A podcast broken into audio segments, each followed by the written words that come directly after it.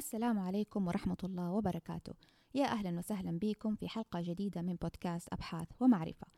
يا ترى هل جاتك فكرة بحثية وحاليا أنت حايس في التصميم؟ يا ترى هل أختار التصميم الكمي أو التصميم النوعي؟ لو أنت واقف في الحيرة دي في اللحظة هذه فأنصحك أنك تكمل معايا الحلقة هذه للنهاية. لأنه راح نناقش يا ترى أي واحد فيهم أفضل.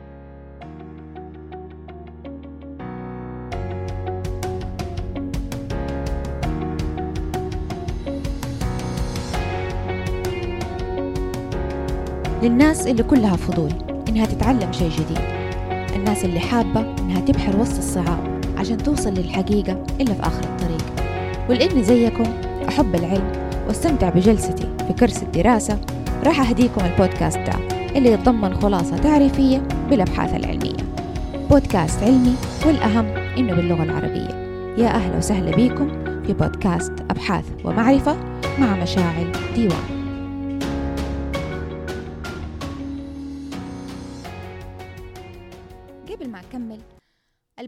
الكمي هو عبارة عن الأبحاث اللي تهتم بالحقيقة المجردة اللي تعتمد على الأرقام. طبعا ما تهتم بالقيم الشخصية أو الآراء الشخصية للمشاركين وتعتمد على الأسلوب الإحصائي في جمع البيانات والتحليل. إنما البحوث النوعية فهي أنواع, من الأبحاث اللي تتبنى فكرة الحقيقة الاجتماعية اللي تكون من وجهة نظر الأشخاص المشاركين في الدراسة. وتعتبر عفوا وتعتبر بحوث نمطية وتعتمد على المقابلات أو المراقبة أو تحليل السجلات والوثائق. وعكس الأبحاث الكمية البحث النوعي ما يعتمد على التجارب والأرقام لكنه هو أسلوب أعمق ويهتم بمعاني التجربة وليس النتائج. طبعا عشان نجاوب ترى أي نوع فيهم أفضل؟ هذا الشيء يعتمد على سؤالك البحثي. وإيش هدفنا نعرف من البحث؟ إيش المشكلة اللي موجودة عندنا؟ وإيش هو السؤال؟ وإيش هدفي أوصل للنهاية. قبل ما أجاوب لكم السؤال ده خلينا نعرض بعض المعلومات لتاريخ مدينة. أبغى أدرس سكانها. فلنفرض هذا hypothetical situation أو إنه دراسة افتراضية أنا أبغى أسويها. في مدينة اسمها ديترويت في ولاية ميتشيغن في أمريكا. أغلب سكانها من ال African American اللي هم أصحاب البشرة السوداء اللي للأسف مهمشين سياسيا. نسبة الجرائم فيها عالية جدا. من دعارة مخدرات طبعا للأسف الشباب مجبرين ان هم ينضموا للعصابات والبنات مجبرين ينضموا للدعارة أو إنهم ممكن ينقتلوا أو أهاليهم ممكن ينقتلوا هذا لو رفضوا. للأسف التعليم شبه معدوم في هذه المنطقة وهذا معناه إنه ما في شهادة وبالتالي ما حيكون في وظيفة كويسة تأمن لهم تأمين طبي مجاني خلال العمل. طبعا في أمريكا للأسف ما فيش تأمين صحي مجاني من الحكومة إلا لو الشخص صار عمره 65 سنة أو إذا كان عنده مرض معين. مع معرفتنا بتاريخ المدينة هذه. يا ترى إيش تتوقعوا أسباب الإصابة بفيروس الإيدز؟ وبصراحة بالنسبة للمراهقين البعض احتمال راح يفكر إنه بسبب الدعارة أو تبادل الإبر عند متعاطين المخدرات صحيح؟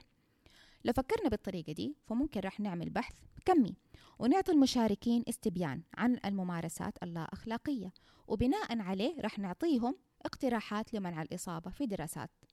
بعد كده.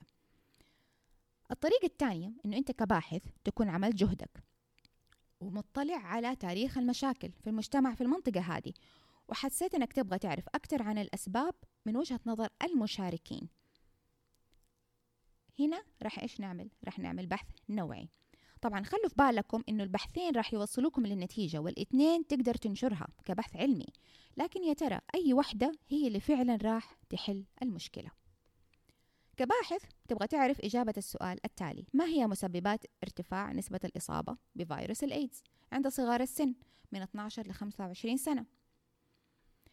في باحثة اسمها سيلفي. هذه باحثة أكاديمية في ديترويت ميتشيغان وكانت بتدور في العيادة على مرضى HIV وكان هدفها تعرف يا ترى كيف متعايشين مع المرض.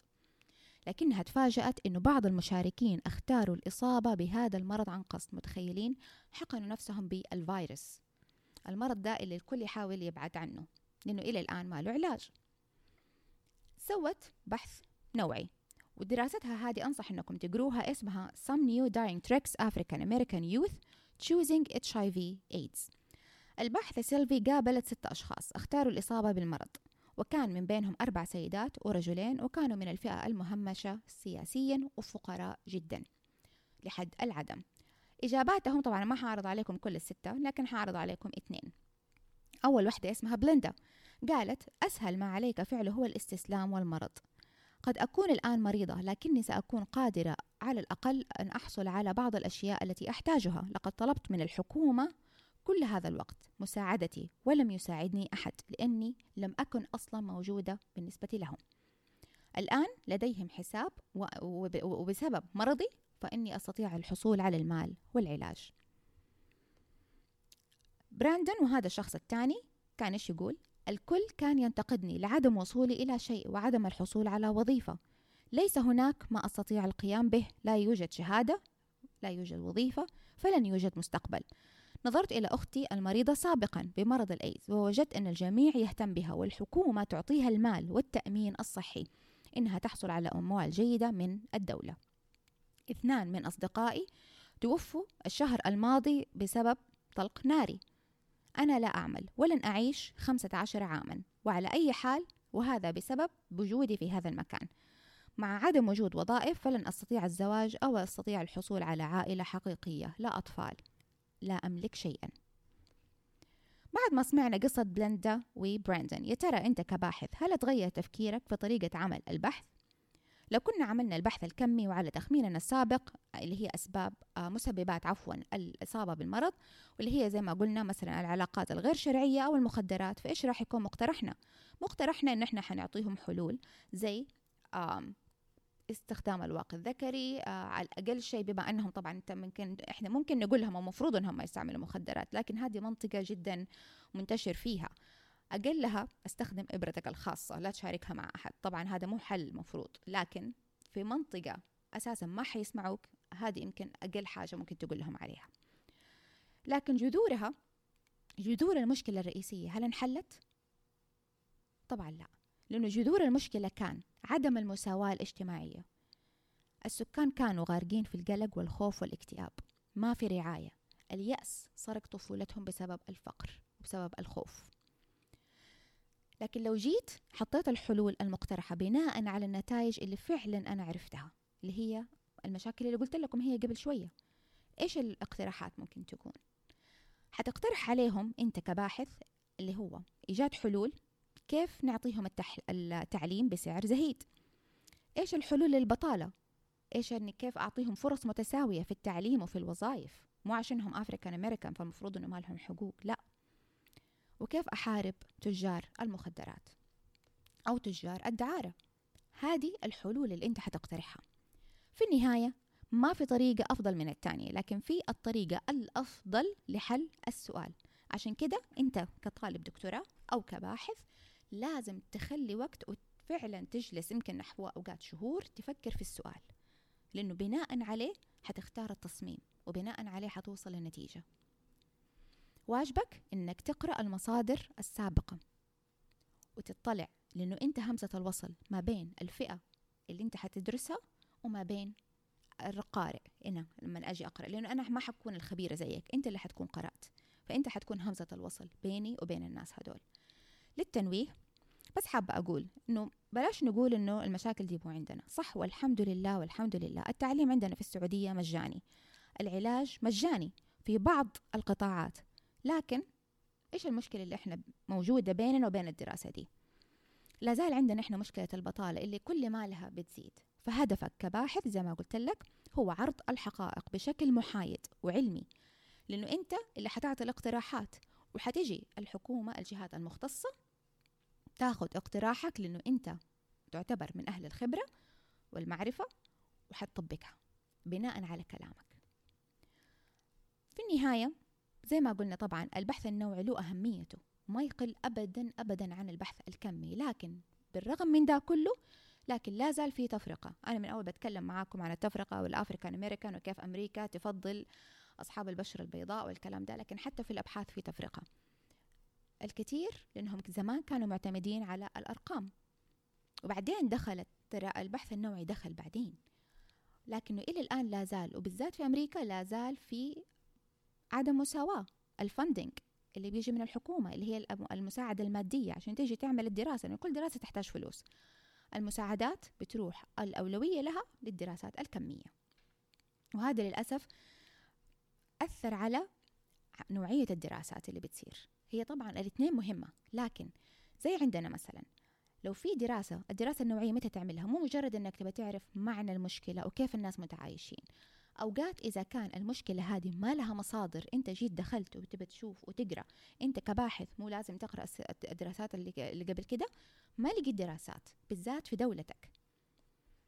هنا البحث الكمي ما ينفع لأنه معناها أنت كباحث جيت متحيز وجيت في بالك والله أنا أعتقد أنه واحد اثنين ثلاثة فبالتالي حأعطيهم الاستبيان ده ويعبوه. البحث النوعي أفضل لما تكون المصادر أو الدراسات السابقة شبه معدومة. في المادة أو عفوا في الشيء اللي أنت تبي تدرسه. هذا اقتراحي الشخصي. طبعا ما حد حيقول لك لا إنك لا تسوي اقتراح الدراسة الكمية. لكن حيجي وقت المناقشة لو أنت طالب دكتوراه حيجوا يسألوك طب أنت ليش اخترت النوع ده التصميم ده وما اخترت التصميم ده؟ الدراسة حقتك ما لها دراسات قبل كده. فبناء إيش اللي أنت اخترت؟ يعني بنيت افتراضاتك هذه على أي أساس؟ ما هو إحنا الفرضيات اللي نبنيها. طريقة الاختيار لعدد عدد يا ترى كم عدد الأشخاص اللي أبغى أشركهم معايا والأشياء هذه كلها. هذه بعضها صح إنه في أشياء إحنا نقدر نعملها حسابات شخصية أو في حاسبة إلكترونية تحسب لنا الأشياء دي. لكن في بعضها نقدر نشوف الدراسات اللي قبل كده يا ترى إيش اللي اختاروه؟ وكم عدد الناس اللي شاركوا؟ وطبعا أشياء جدا كثيرة في البحوث الكمية. لما ما يكون عندك الشيء ده كله فحيجوا يسألوك طب بناء على إيه؟ أنت اخترت واحد اثنين ثلاثة. إذا ما فيش أساسا مصدر. وما تعتمد طبعا أنت كباحث دكتوراه طالب عفوا طالب دكتوراه ما تعتمد لي على دراسة ودراستين. أنت لازم تعتمد على دراسات كثيرة جدا وتكون دراسات قوية نوعا ما. لكن لو ما لقيت فنصيحتي إنك تعمل الدراسة النوعية. أو إنك إذا حسيت إنه الوقت ما يكفيك لأنه الدراسة النوعية تاخذ وقت على فكرة. ما يكفيك الوقت كطالب دكتوراه فيمكن وقتها تناقش مع دكتورك أو المشرف تبعك إنك احتمال تغير السؤال أو تغير الاهتمام تبعك. هذا يفضل. وفي النهاية طبعا الاختيار لك وطبعا لازم تسمع لاقتراحات المشرف إذا كنت أنت بصراحة بذلت جهدك واخترت المشرف الممتاز. في النهاية أتمنى أنه تكون القصة هذه أعطتكم فكرة يا ترى الأولوية لمين والأفضلية لمين طبعا أنا ماني متحيزة لأي نوع. أنا أساسا دراستي في الدكتوراه كانت دراسة كمية وهذا بسبب ضيق الوقت. كنت أتمنى أني أعمل دراسة نوعية لكن للأسف أنه ما كان عندي فند وكانت الدراسة النوعية عشان أعملها ممكن تطلب مني سبعة آلاف دولار وأنا ما بصراحة ما كان عندي. فهذه من الأسباب اللي ممكن تمنعك أنك تسويها. في النهاية أتمنى أنها تكون عجبتكم الحلقة دي ولو عجبتكم فأتمنى أنكم تشاركوها مع الجميع. ولو عندكم أي اقتراحات وممكن ترسلوا لي على حسابي في آه تويتر والفيسبوك أبحاث ومعرفة أو على الإيميل researchandknowledge1 at gmail.com شكراً.